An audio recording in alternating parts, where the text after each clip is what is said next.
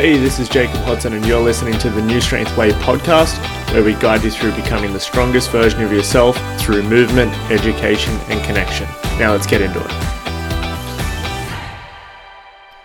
What's happening, guys? I'm back with another episode of the New Strength Way podcast, and today we're talking about four steps for easy fat loss. And I know that sounds like a bit gimmicky, it's, it's a pretty horrible title, actually, if you ask me, but I wanted to go through this for a couple of quick reasons, but the first one is that obviously everyone everyone wants to lose fat. Nobody wants to be drastically overweight Now to check with that one, particularly if there's some easy steps that they can implement to make sure they're getting the results they want. So this has actually come about from I've written this in articles a couple of times over the course of the past few years, and we always go back to it in what we talk about with clients at here at New Strength. But it doesn't have to be as complicated. It doesn't require hours and hours of cardio or like double sessions of boot camps and HIIT training and that's all a whole lot of unnecessary bullshit really. So when i go through these fat loss phases and most of these times come up in in the means of needing to get my weight back in check before another competition but i do four things really really well and they always always lead to me getting the results that i'm after. So i'm going to take you guys through these quickly and they're really something that when we implement these with a lot of our clients, they get the results they're after as well, regardless of how much, like what, whether they eat carbs after six o'clock or whatever those little details are. These are the four foundations. And if you do that well, the rest of it doesn't really matter. So we're starting off with the first thing is training should be lifting weights to get stronger. And I'm going to repeat that lift weights to get stronger purely because everyone thinks that you need to do cardio to lose body fat. And it's not really true. When we look at losing body fat specifically, we talk about like one of the things is you want to be able to eat as much food and have as high a metabolism as possible. And the big thing that supports a high metabolism is purely having a lot of muscle. The the reason why most guys have a higher metabolism than girls is because they generally hold more muscle. And that's why they can eat more food. That's why girls say, "Oh, it's so much easier for guys to lose weight. They they've got a faster metabolism." Well, it's yeah, because they've got more muscle, they've got a faster metabolism. So, if we're looking at that one there, how do we hold on to as much muscle as possible or in the meantime when we need to, how do we build a little bit more muscle for maximizing that metabolism, maximizing the amount of food that we can eat and still be in a maintenance phase or not being in a surplus basically. And the key there is making sure that you're building your main lifts up.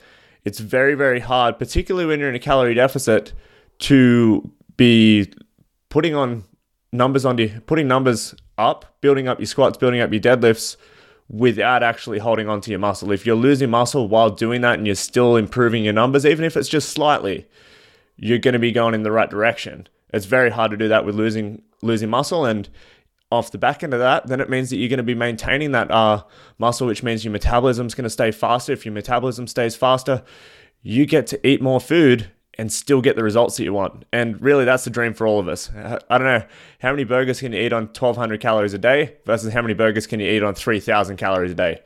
I'm going to pick the one that's going to give me 3,000 calories every time. So that's step one. Step two is make sure you're moving for at least 30 minutes every day. And this is outside of your training. Uh, this is a big priority here. If you've got an active job, awesome. This makes it so much easier for you again.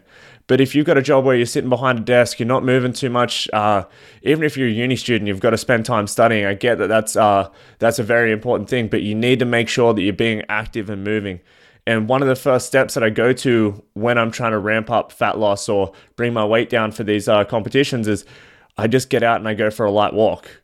Uh, sometimes I'll change that up and I'll just sit on the on the air bike or on the rower for 30 minutes or going through that. One of the quickest fat loss phases that I had a while ago was I was purely just ro- rowing 5Ks on the rower every day. I did it easy. I listened to music. I didn't really worry what I was doing. I didn't worry about how I was doing it. It was just ticking it over. And more recently, I've just put that focus back to just going for a walk. I get out, I listen to a podcast.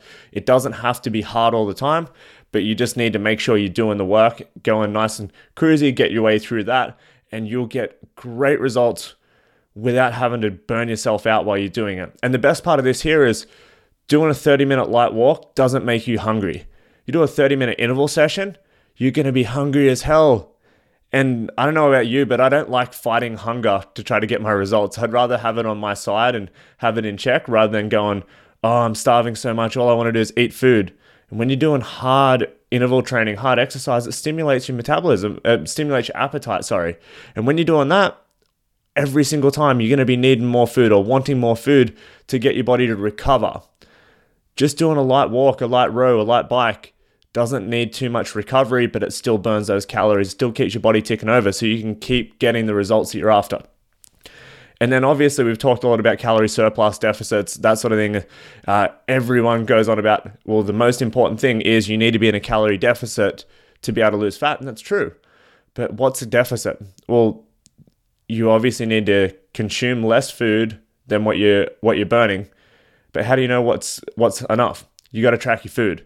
MyFitnessPal is your best friend. It's can be a pain in the ass to use. I know that it's a, it's draining sometimes, but once you get good at it, it doesn't take too much, particularly if you have a good routine around your nutrition where most days you eat pretty similar. You can just copy it over and go, yep, make little tweaks for the little adjustments you do from day to day. Like this morning, I just went down, I had a coffee and uh, uh, bacon and eggs from down at Industrial Eats and Supplements. Thanks to those guys sponsoring our competition, giving out $100 prizes to every division winner in our Strongman comp coming, coming up in a couple of weeks. Uh, but I walked down there, I got my movement done for the day. I made my way through there. I had something to eat there. I'm going to track it in my uh, in my MyFitnessPal, and then I'll still be able to get the results that I'm after. And then what happens when you don't do that is you don't really know where you're at. Like plenty of times, people tell me they're like, "Oh, I can't lose body fat. I'm I'm doing everything that I need to be. I'm eating really good." Like, cool, track it for me. And like, oh yeah, I was actually like 300 calories over what you set as a target. It's like, yep, that's why. Got to track it every day even if it's not 100% correct, as long as you're really, really close.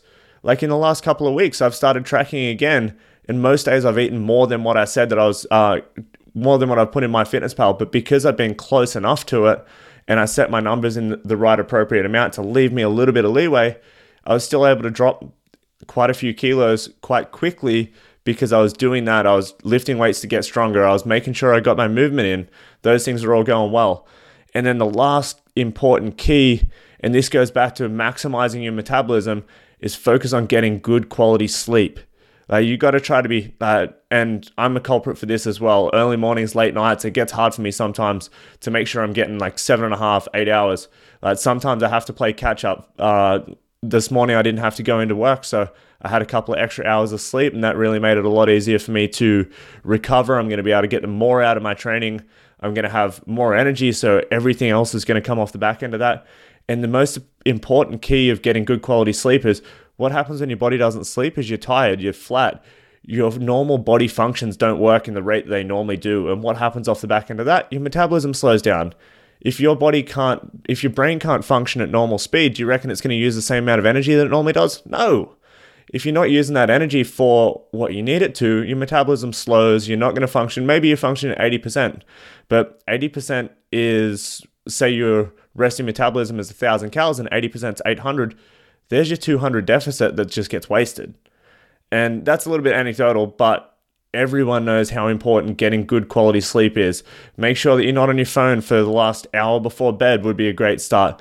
Making sure you've got a good cold room, getting in, getting to bed early enough. Uh, if you're going to get out of bed at 5 a.m., you better be getting to bed at least before 10.